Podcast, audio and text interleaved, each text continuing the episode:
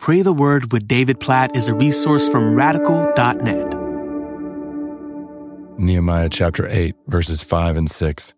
And Ezra opened the book in the sight of all the people, for he was above all the people. And as he opened it, all the people stood. And Ezra blessed the Lord, the great God.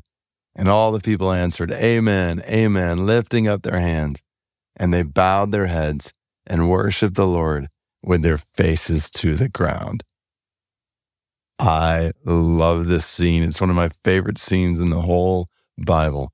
When Ezra stands before God's people, all he does is open up the book of the law. He opens up God's word, and all the people stand up. Ezra blesses them. The people are answering, shouting, Amen, Amen, with their hands in the air. And then they bow their heads and they worship God with their faces on the ground, all in response just to the word of God.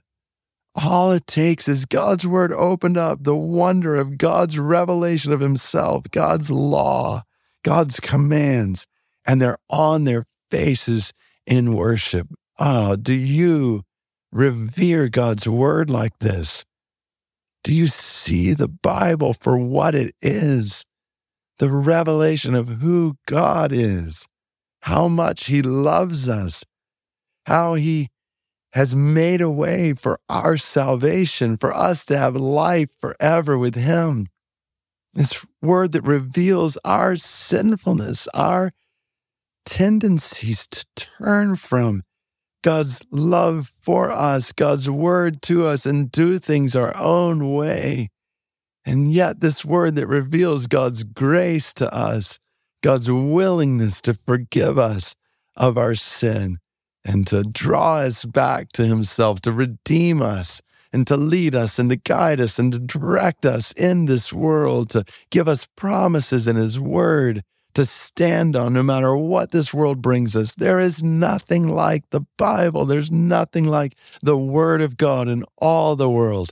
So revere it, love it, open it, kneel before it daily, and meditate on it.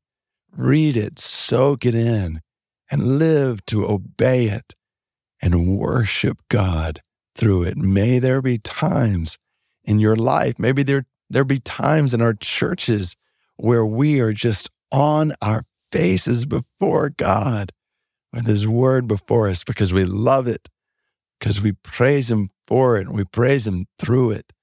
Oh God, we pray for this kind of reverence for your Word in our day, for this kind of love for your Word in our day, for this kind of worship through your Word in our day, in our rooms alone with you, and and rooms where we gather together before you.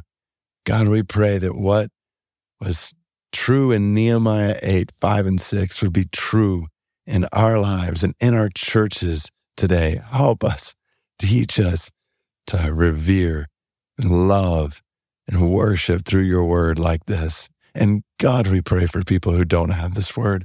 God, we pray for Bibleless peoples today. Help us to change that. We praise you for the opportunities we have today to get the Bible translated into every language in the world. How that's possible in the next 10 years. God, help us to be faithful to do it. And we pray for the spread of Bible translations as they're finished among all the nations. God, we pray specifically today for the Bairagi people of India and Nepal.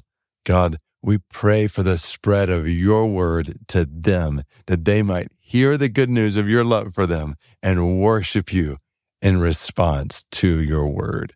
God, we pray for that among every people group and language in the world, that they would hear the word from you of your love for them. And you'd help us as your people to give our lives to getting your word to them, no matter what that looks like in each of our lives and our praying like we are doing right now and our giving and our going and our working. God, help us to spread your word so that all the peoples of the earth might worship you with their faces to the ground because of your word to them. We pray all of this according to your word in Nehemiah 8, 5, and 6. In Jesus' name, oh God, we pray. Amen.